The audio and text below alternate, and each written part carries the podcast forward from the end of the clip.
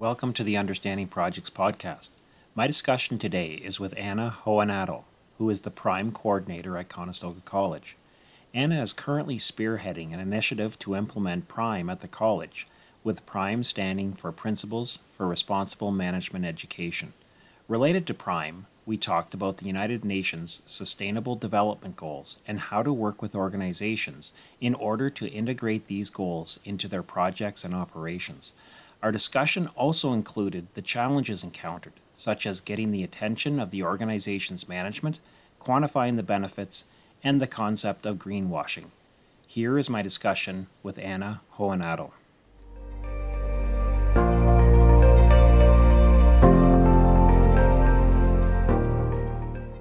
You're the uh, prime coordinator uh, at Conestoga College. Um, so what can you tell us about prime? Like what what what is prime? Uh, what are its characteristics and and what should students know about it? Yeah so prime is an acronym and it stands for principles for responsible management education. It was started in 2007 by the united nations global compact. And the global compact is a group of mainly CEOs of large corporations that recognize the need for sustainability practices in business. And they found that once they started to really get involved in sustainability, there was a lack of trained uh, professionals from colleges and universities that understood sustainability and how to best put it into practice. So in 2007, they started Prime, which is the Principles for Responsible Management Education. And there has now been 800 signatory schools of colleges and universities across the world. And the aim of Prime is to create future leaders that understand the demands of sustainability and understand a triple bottom line, which is people, planet, and profit. So it's kind of working to slowly change the business model to incorporate society and environmental factors. Okay, and, and I understand that our, college, Conestoga, is a member uh, uh, for this. What does that mean for the for for for the college? Like what you know what what uh, what types of things will we do differently? So Conestoga College and the School of Business specifically signed on to be a signatory to Prime in November of 2020. And to be a signatory, an active signatory, you need to submit a report of your actions every two years to the United Nations body that organizes Prime. So that's something that I'm working on intensely right now is to develop our first sharing information on progress report for Prime that's going to go through a lot of the great work Conestoga has done in the last two years this report will be publicly available after it's submitted to the UN. So that's a great time when you can look into all the different initiatives that have been uh, started here at Conestoga School of Business. And we're also going to outline some goals for the future of how we want to make sure that Prime continues to be something that becomes embedded within the School of Business. Right, right, good. Within Prime, there's reference to uh, Sustainable Development Goals, or they're referred to often as SDGs uh, for short. Uh, what are these goals, and and how does that differ? How does it how is that different from Prime?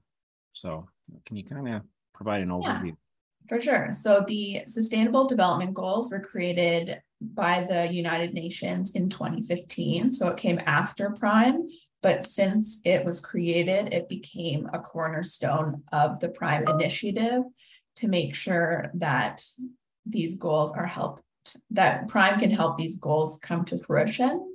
So the Sustainable Development Goals are 17 different goals that were agreed upon by almost all of the countries in the world. And they're very ambitious, but they set uh, targets for a more sustainable future. And since they're so ambitious, it requires the collaboration of everybody, not just governments, but private corporations, nonprofits, community organizations, and everyday people to help advance them. So you can look at the United Nations Sustainable Development Goals on their website, and they can break down each of the goals, have different targets and different indicators. And the targets are usually um, very focused on things that national governments can report on.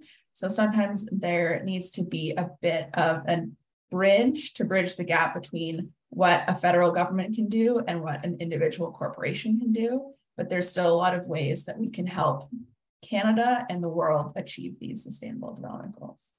Right. That sounds that sounds good. I won't put you on the spot and ask you to name all 17, but hmm. what what what are one or two? So you give us a give me one or two goals just as an example of the types of things that are in there. Yeah, so as I mentioned they are ambitious. The first two are no poverty and zero hunger.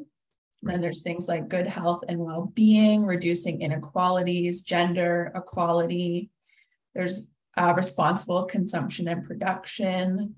There is climate change as a goal, life on land, life underwater, and a bunch of different goals in between. And then the last one, number 17, is um, partnerships towards the goal. So that is a whole goal talking about why it's so important for everyone to work together. And these goals were created after the Millennium Goals, which were the goals that were set by the United Nations before these and they have much more of a focus on uh, not leaving anyone behind. So it's not the responsibility of less developed countries to catch up.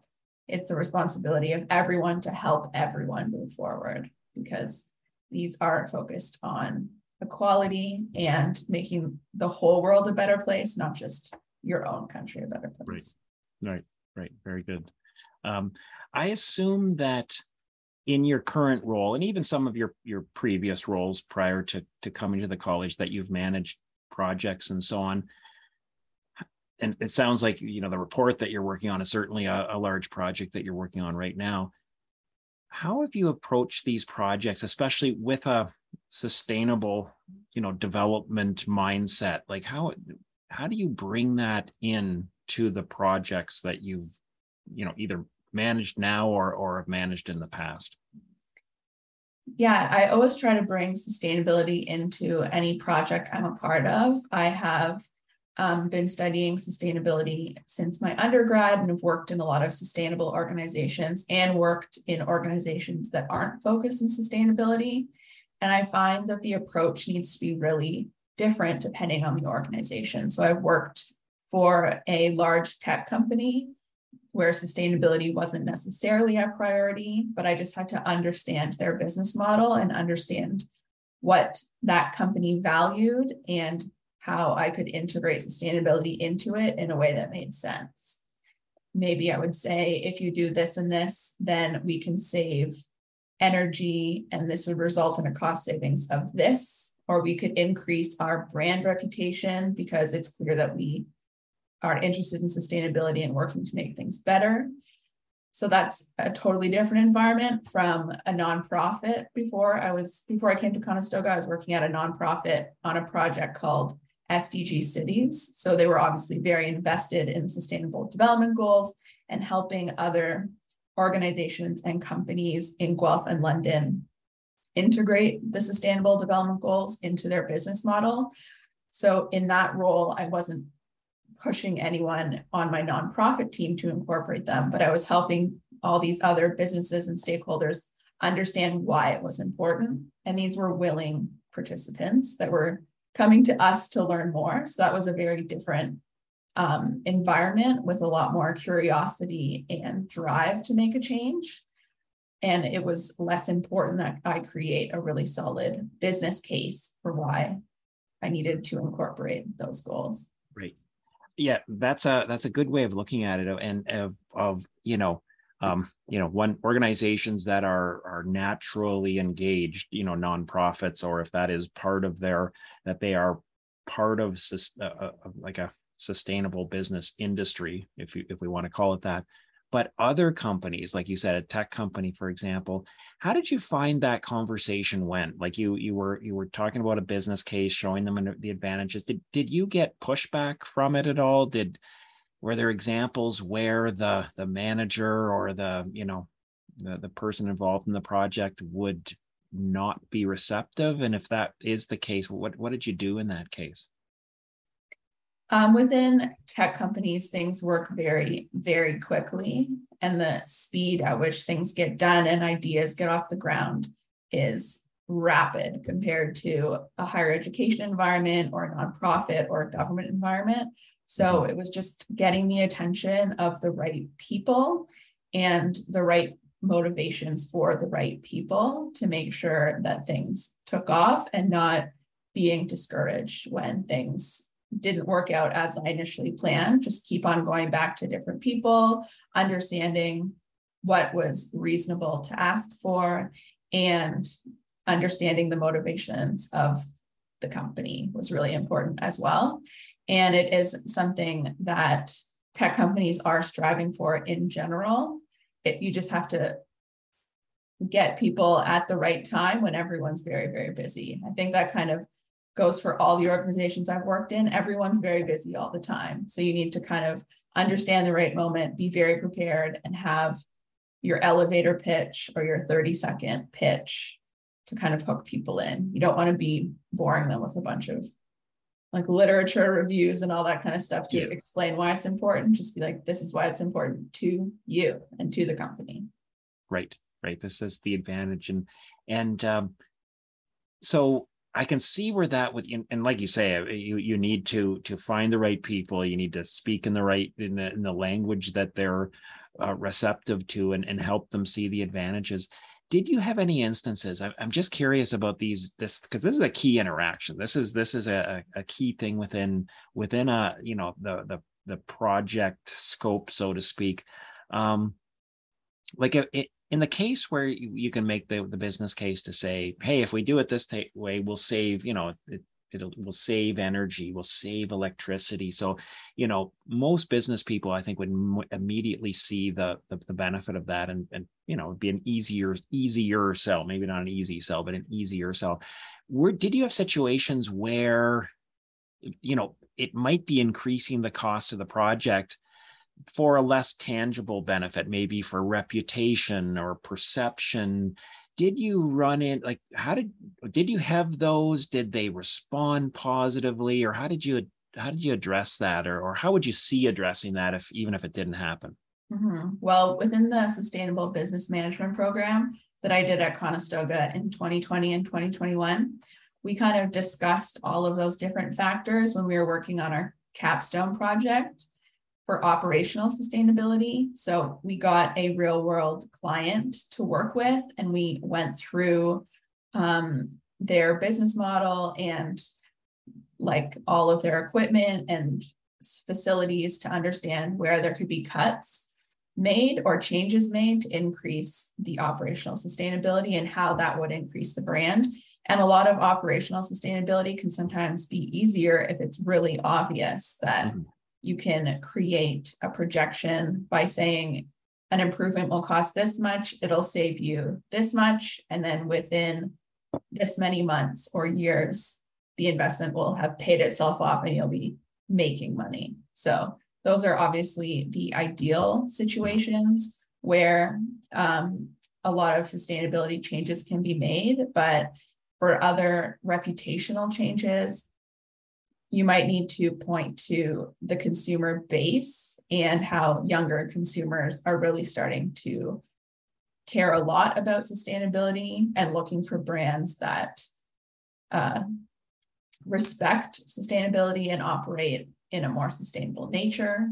It's just hard sometimes to avoid a greenwashing situation where they're making claims that aren't very well backed or aren't always followed through on. But that, that's nothing that happened in any of the organizations I've worked before. It's just something that I see in a lot of bigger brands uh, okay. these days. Um, I think I greenwashing. I think I've heard of that. So can you help me? That is is that where? And I think you just said it. So I'll just repeat it back to you. So that is where claims are made of benefits that don't really exist or are is, is that what a green can you help me or define greenwashing for me yeah greenwashing is basically a fake sustainability mm-hmm. campaign mm-hmm. so it's mostly developed within a marketing department and it's talking about the brands being sustainable, but there's no way to measure the sustainability initiatives or keep track of how the company is improving at all or making any real changes and kind of trying to bury some of the worst parts of their operations. Um, one of my dad's favorite examples of it's not so much greenwashing in the current tent, the current scenario, but it is more historically, is that all Apple products say on them designed in Cupertino, California. Yeah. When they're all made in China, but they're trying to hide where they're made by putting created. Yeah, I, I've noticed that whenever I open exactly, I just just opened a a, a, a, box just purchased some some AirPods and and there there it was of in California and you're right it is subtle they're not technically lying but they're certain mm-hmm. certainly they're they're not saying uh, and made in China and most of it is made in China like yes yeah. we designed it and and and and in in California but mm-hmm.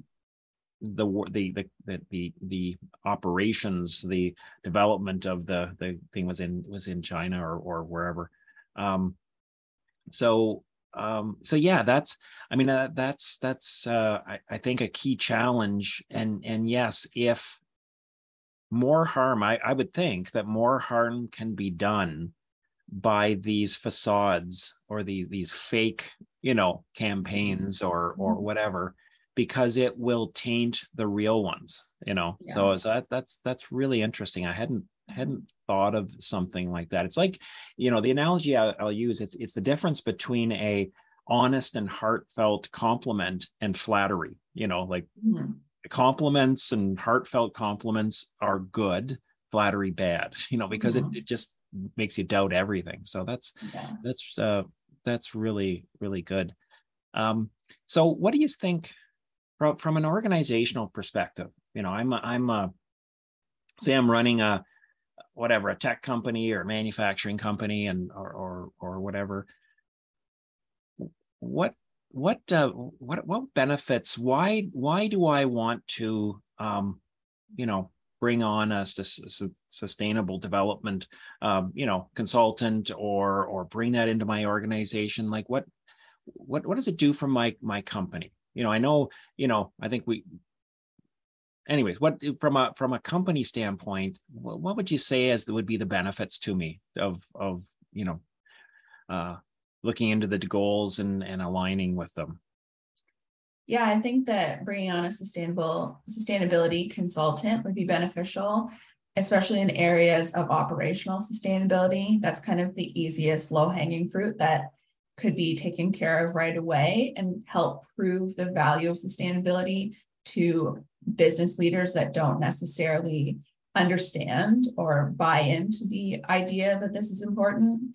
And then it can also improve employee morale if things are getting um, made better and improvements are made within, if it's a manufacturing facility, it can also extend to employee health and well being and other things like that, and training opportunities. It can help with brand enhancement, which I never like saying that that's like a strong reason why you should, but it is a motivating factor for a lot of businesses why they might finally agree to it is because it does help with brand enhancement.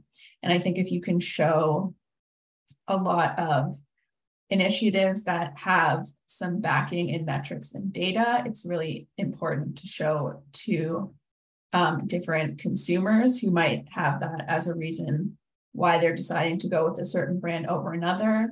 It can also help get in ahead of any environmental regulations that might be introduced later on so that you already have all this information, you've already worked to improve, and it can reduce emissions and help advance the sustainable development goals.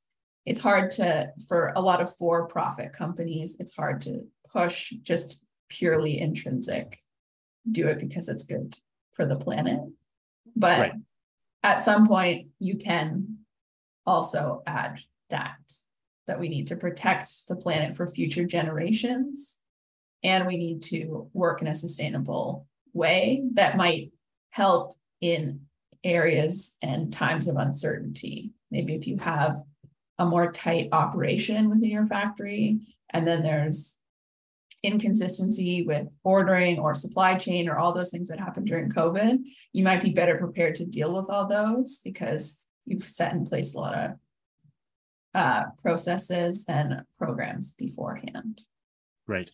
Yeah, all good ideas, and and you know, I think uh, like you said in your in your program of study that you that you took i'm i'm sure these are all all things that were were were talked about and, and i think that is one of the key challenges is motivating you know business and within their their their operations and their projects to to look for ways to to um, achieve those benefits it reminds me somewhat of this goes back a number of years but there um, when there was discussion of quality I know this is different from from what we're talking about, but there there was a, a, quality initiative, and, and a lot of times business would would resist it and say, well, I can't afford I can't afford to do that.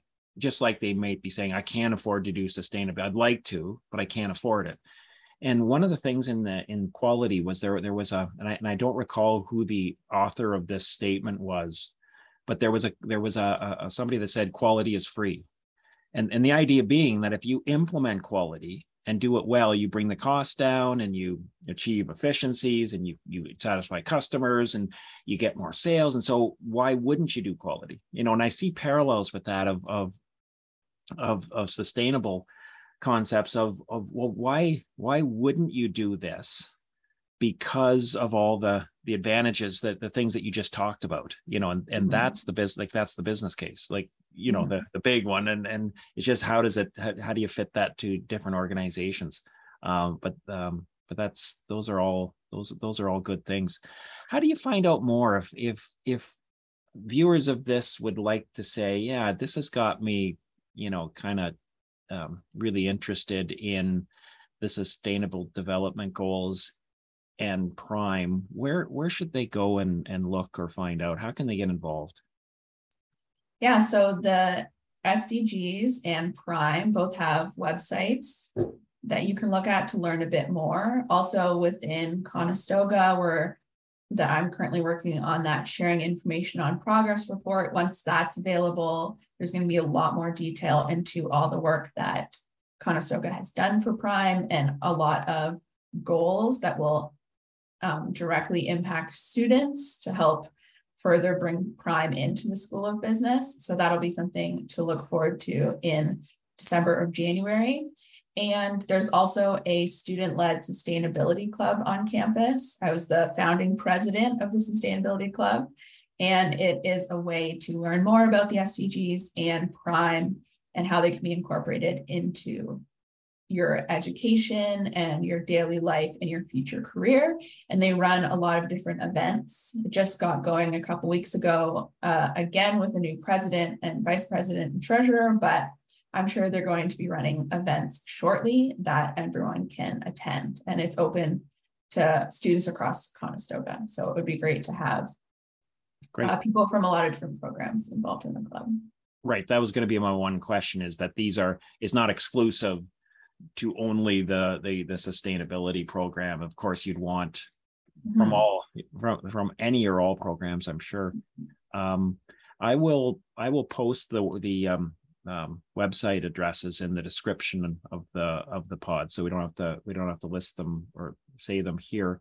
Um, and if there's um, anyone watching from another um, institution you know another uh, especially an educational institution uh, i'd be almost i'd be somewhat certain that there would be some sort of similar club or or events within within your your your school or institution if not it might be you know, there's an opportunity to start one i suppose so so there there there may be a need there yeah, absolutely. This was the first um, club started in Conestoga that had the theme of sustainability. And it is really important to students and employers, and this knowledge is important for the future generation. So it's would be great if other schools started this. There's about 33 signatories in Canada to Prime. And there's only one other college that hmm. signed on around the same time that we did. So this is something that I hope will continue to grow within Canada. And I'm sure that Conestoga School of Business can be a leader for other colleges and um, other institutions as well. Great. Well, Anna, thanks very much. This has been a, a really uh, illuminating conversation. Uh, it's great to see the the uh, the great work that you're doing. We'll look forward to your uh, report coming out late. It sounds like later this year, uh, and as well as for lots of opportunities for, I suppose, uh, you know, all of the the the um, people at Conestoga to get involved in it. So it sounds really exciting. Yeah, thank you so much for having me. And if you're still interested in learning more about greenwashing, I think the best case study that you can look into is the fast fashion industry and how they participate in greenwashing. The fast okay. fashion industry is a mess for sustainability, and they're now trying to pretend they're sustainable. And it's sad, but also a very, very interesting case study. That's interesting. Yeah, that's good for anyone for anyone watching. I'm sure if you if you googled uh, those keywords, um, it sounds like there'd be lots coming up. So that yeah, that's yeah. that's a that's interesting. So, mm-hmm. anyways, thanks very much, and uh, good luck in your your future endeavors. All right, thank you so much for having me. That's it for this episode. If you would like to learn more about project management, you can find my book, Understanding Project Management: A Practical Guide, on Amazon. Please also consider following Understanding Projects on your favorite podcast player or clicking subscribe on YouTube.